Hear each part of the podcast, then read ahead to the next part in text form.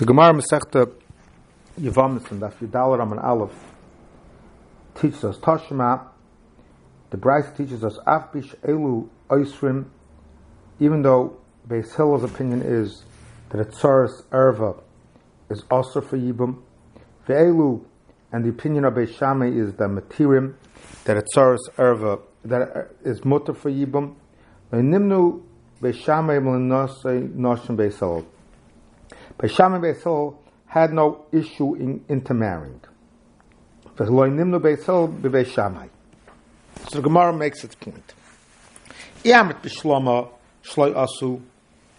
we're going to say that even though Beis Shammai disagreed with Beis Hillel, they still had no, they still did not follow their own opinion. It's understandable why they did not, they did not have a problem in intermarrying. Eli Amrit also, if we're going to say that not only the Beis Shammai disagree with Beis Hillel, but they acted on their opinion, Amayloi Nimnu, how could they not, how could they intermarry? And the Gemara explains its question. Bishlama, Beis Shammai, Beis Nimnu, to understand why Beis Shammai did not have a problem marrying women from Beis Hillel, the Bnei Chayv 11 What's the concern? That according to Beis Shammai, the Tsaris Erva is obligated in Yibum. She's a Shemeris Yavam who did not have Yibum, and therefore she's like a Chayve Lavin if she marries another man. And the halacha is that the child of a Chayve, of a Chayve Lavin is not a Mamzer. So that's why these children, according to Beis Shammai, are not such a major issue.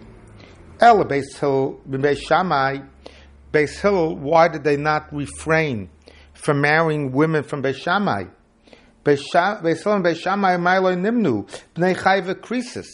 If, according to Beis Hillel, a Tsaris Erva is not obligated in Yibam, so she remains in the category of an Isser Ach. And an Isser Ach is a Chayvi Krisis, and the children of such a marriage would be Mamzerim. And if you want to respond, Kasavi Beis Hill, the A Mamzim Chayvi Krisis, that it is the opinion of Beis Hillel that Chayvi Krisis don't create a issue of Mamzer, ask the Gemara that isn't true. Because Ha'omer Beloza Api Shenachku Beishamai Beis Hill Betzoris, even though they disagree, disagree about the status of a tsaris erva, Moedim, they both are in agreement. Shem mamza el mishi sur iser erva v'orish karis, that someone who carries a iser erva for which there's a chiv karis does create a mamzer. Isn't this a compelling proof that loy asu that Beishamai did not act on their opinion? Says Malloy, it's not a compelling proof. Loylam the Asu, they acted according to their own opinion. I, how could these people intermarry? The Maidlu Parshi. They notified Beis Shammai, would notify Beis Hillel if there was a disagreement. And there's a very, very, and we have the same Gemara, the next Gemara by Tum of Tahara, that the Gemara says the Maidul who Parshi, and the Gemara says it another time later as well. But there's a very fundamental machloikis rishonim, ritva and meiri, how to learn pshat in this Gemara that has a very that has that very significant halachic ramifications. The Ar the Ritva learns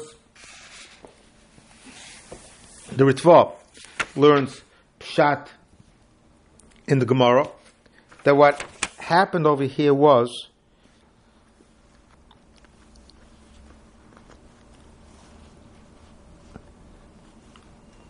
that Beis Hillel did not need to ask a Shammai, even if their if there's an issue with the women that they want to marry, because Beis Hillel could rely that if Beis Shammai, that Beis Shammai knew Beis Hillel's opinion, and if Beis, and Beis Hillel, and if Beis Shammai knew that this was an issue, they would never allow the marriage to take place. That's the way the Ritva learns. The Meiri learns different pshat. The Meiri learns that it was the obligation of Beis Shammai to ask, uh, it was the obligation of Beis Hillel before any such situation came up to ask Beis, Sham, Beis Shammai, this woman that this woman that we want to bring into our family, is there an issue with her yichus or not? So, in other words, we have a very fundamental machlokes rishonim. Is it the obligation of the person who holds that something is usher to ask, or is it the obligation of the person to who to the obligation of the person who holds that it's mutter to tell the person that's usher that it's usher?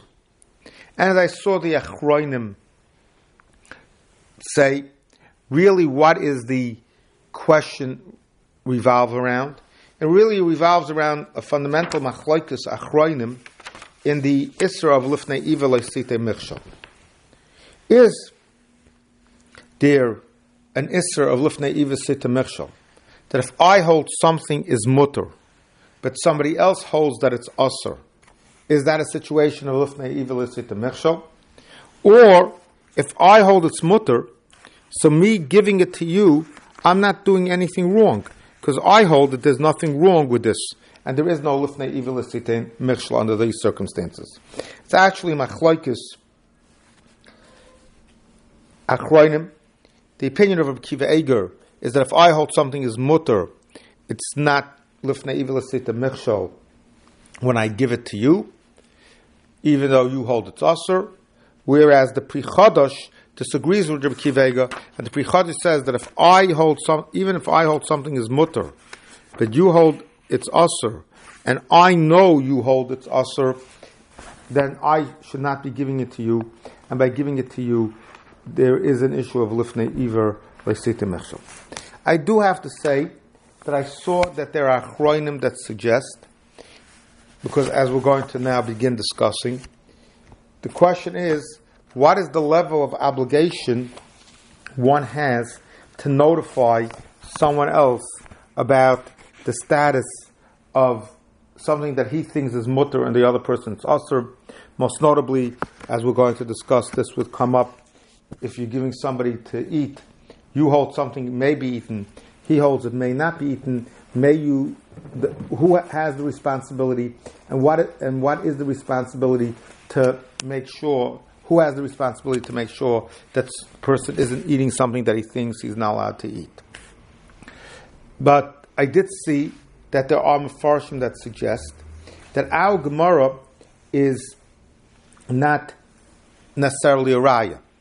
Because as the Gemara says, and we discussed it in a previous year, that the Gemara says regarding the relationship of Beis Shammai and Beis Hillel, v'chiva b'neim. They had a special relationship, uh, as the Gemara quotes the pasuk, "Emes v'sholem ahavu."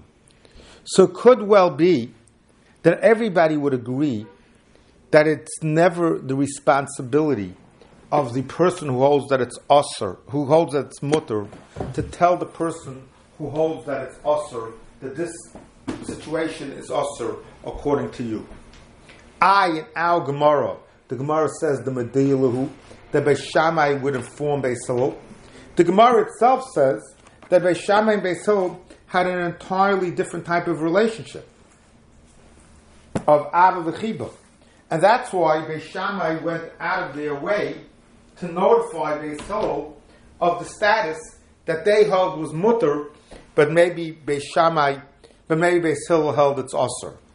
But it could be that everybody would agree that it is not the obligation that everybody would agree that it is not the obligation of somebody who holds its mutter to tell somebody that it holds that it's usr, it's usr. So indeed, the Ohr Zarua says that if someone is invited to someone else's home where the host is makel in a certain situation and the guest is machmer, the Ohr Zarua says it is the host's responsibility to refrain from serving his guest foods that the guest generally abstains from, or at least he has to inform the guest that he's serving such food. And the guest could rely on the host's responsibility to inform, and even though the guest is more machmer than the host, he is permitted he is permitted to partake of the host's food without inquiring about the food. The Meiri says that this halacha only applies if the host is muksik, bekashus chassidus, that he's known as a reliable and conscientious individual. An ordinary person, under normal circumstances, says the Meiri, the guest must ask the host about the food that is being served, and he may not assume that the host will inform him of any questionable foods without being asked. And Darzarua's raya is our Gemara. But as we said, there's a machlokes rishonim exactly what happened in our Gemara. Was it Beis Shammai on its own initiative who told Beis Hillel, or was it Beis Hillel that asked Beis Shammai? So this issue is actually an issue that's discussed in Yoreh De'ah in Simon Kuf Yotes Sif Zion. And although this specific issue is discussed in the Ramah at the end of the Sif, and by the Shach has a long discussion regarding the subject as well at that point, which we will, of course, get to. I believe it's worthwhile to learn the entire piece of Shulchan Aruch because it speaks to issues that are certainly very, very relevant lahalacha, perhaps more so even in the world that we live in. And we begin with the Shulchan Aruch. It says in the Shulchan Aruch, Mishum Mufursum Bechad Ba'averish B'Torah. Somebody is known to be an individual who do, who isn't who is does one of the Averis in the Torah, Chutz Ma'avad Zara V'Chil Shabbos B'Foresya, except for Avodah Zara or Chil Shabbos B'Foresya, or is a person that doesn't believe in the words of Chazal, those those pers- people are a whole different category, says the Shulchan Aruch. Such an individual, says the Shulchan Aruch, is Nemon, is trustworthy, Bishar Isurim. He can be trusted regarding other Isurim.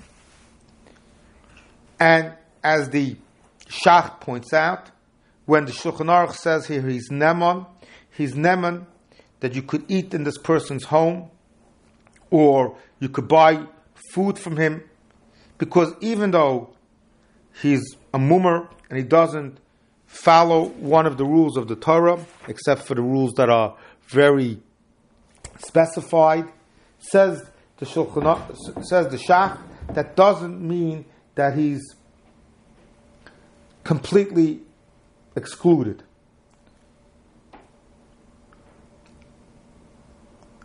However, the Aruch HaShulchan points out that this rule is only for that a person who is seen that he violates Isurim, what is his status?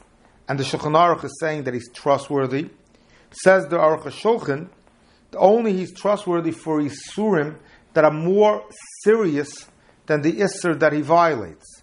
But Isurim that are less serious than the Isser that he violates, he cannot be trusted for. Because if he's not careful about this more serious Isser, we certainly need to be concerned that he's not serious about less serious or equal in status Isurim as well. The Shulchan continued in saying that Avodah Zarah and that Avodah Zarah is different than everything else. If somebody Chas Shalom is an Avodah Zarah, uh, is concerned that he's like an Avodah Zarah, we can't trust him at all. Of course, we don't have actual Avodah Zarah Bisman Hazeh, but I did see that the Darkei Tshuva here in Sif Katan Lamed Aleph discusses a very interesting shaila that came up. He discusses a situation where someone, terrible tragedy befell this individual. He had a son and a daughter. He was a butcher, and he was a son. He had a son and a daughter, and suddenly his son and daughter passed away, and obviously he was extremely distraught. And in his depression, he said some very inappropriate things against Hashem. And the question is, what is this butcher's status? So he says that even though there's an argument to be made that such a person is not trustworthy, given what we just learned here in the Shulchan Aruch, that he should be maybe in the category of an Avodah Zarah, he says that given it was such a terrible situation, and the person in such a situation cannot be harshly judged, he should not be completely removed from his position. What he says is that he should be removed from the position for a month. He should learn his lesson, but he should not be completely removed from his position. Furthermore, somebody who is a mumar lahachis, he, he doesn't do it because he has any specific enjoyment from doing the Avera. He just is a mumar lahachis. Even by one Avera, such a person is considered a mumul chalatayra kula. Furthermore, the prichadashi here says that even though the Shulchan Aruch is differentiating between Avodah Zarah and Chil Shabbos Beferesia versus everything else, the Shulchan over here says that the Pri Chadash says that if you have someone who is a mumul for most mitzvahs of the Torah, such an individual is considered a mumer, is considered a mumer, and we can't trust him under any circumstances. The next issue was Chil Shabbos v'Feresia.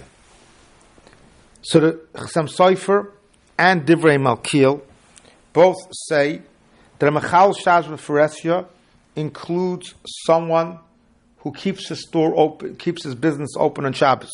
Meaning, even though he doesn't enter his place of business on Shabbos. But the fact that he keeps it open on Shabbos already makes him Tamachal Shabbos with Pharesia. There's also a discussion by the Paiskim what makes a person, what is considered a Michal with Pharesia. And it seems that as soon as it's known to 10 Jews, that doesn't, meaning that even if they didn't see him do the Isser, they just know that he's Mechal Shabbos, that's already considered a Mechal Shabbos B'Feresia. Um, however, there are those, the Darkei Tshuva quotes, that want to differentiate between a Melacha Daraisa and a Melacha Darabonon, and want to suggest that to be considered Mechal Shabbos B'Feresia, if he's Mechal Shabbos by Darabonon, has a higher threshold than by Mechal Shabbos, the Raisa, to be considered a Pharesia. The Paiskim also indicate that it's not only if somebody's Mechal Shabbos Pharesia, the same applies if he's Mechal Yom Kippur Befaresia. The Darkei Tshuva in Sifkotten Lamed Hey continues in explaining that if someone, we don't know that he was Mechal Shabbos, his the entire way we know he was Mechal Shabbos is because of his own admission, but there aren't people that saw or know without his own admission that he is a Mechal Shabbos. It may be a different status. The Shulchan Aruch continues saying that if somebody is not doesn't believe in divrei Chazal, such a person is not trustworthy, and furthermore, anybody who is an apikoris obviously is not it cannot be trustworthy. Continues the Shulchan Aruch teaching us, but when it comes to other people's items, neman afil he could be trusted even regarding the things that he isn't trustworthy. He could say that it's mutter. And as the Mefarshim explain what the Shulchan Aruch is saying. Let's say someone doesn't eat kosher food. However, he works in a store where kosher food is sold, and he says that this food is kosher, we could trust him. Because only when it's his own food or it's his own store does he not have namonis, but he has namonis regarding others. And the reason is because there's a chazaka, this is the way the Rambam explains. Chazaka ain't adam chayte. We could trust that a person is not going to sin that other people should have benefit. However, therefore, say the Paiskim, that even if the food, given our example, doesn't belong to him, however, by saying it's kosher when it's really not, he has something to gain. For example, his employer will give him a bonus, his employer will keep him in his job. That individual, even though he's not, will not ever be trustworthy. Furthermore, that even, even though this is the opinion of the Shulchan Aruch, the Raavad disagrees and says that a person who's not trustworthy about a matter cannot be trusted even if he's not speaking about his own situation. And so, indeed, Paskin like the Raavad, the Aruch HaShulchan, and the Chachmas Adam. Furthermore, I saw that the Darkei Teshuva says this kula that the Shulchan Aruch is suggesting that a person who, even though he's not trustworthy, can be trusted regarding this matter, it's only in a situation where we have no option. Meaning, if the meat is kosher, it's kosher. If the meat is not kosher, it's not kosher. If the wine is kosher, it's kosher. If it's not kosher, it's not kosher. So there, we could trust him. There, there's a concern: should we or should we not trust him? However, explain the Paiskim. Let's say I'm buying fruits or vegetables in Eretz Yisrael, where there's a chiv and trumas and and this person is not trustworthy. So when I buy the fruits and vegetables, I always have the option of taking off my own trumas and maestris, there I should never rely on a person who doesn't keep this mitzvah himself.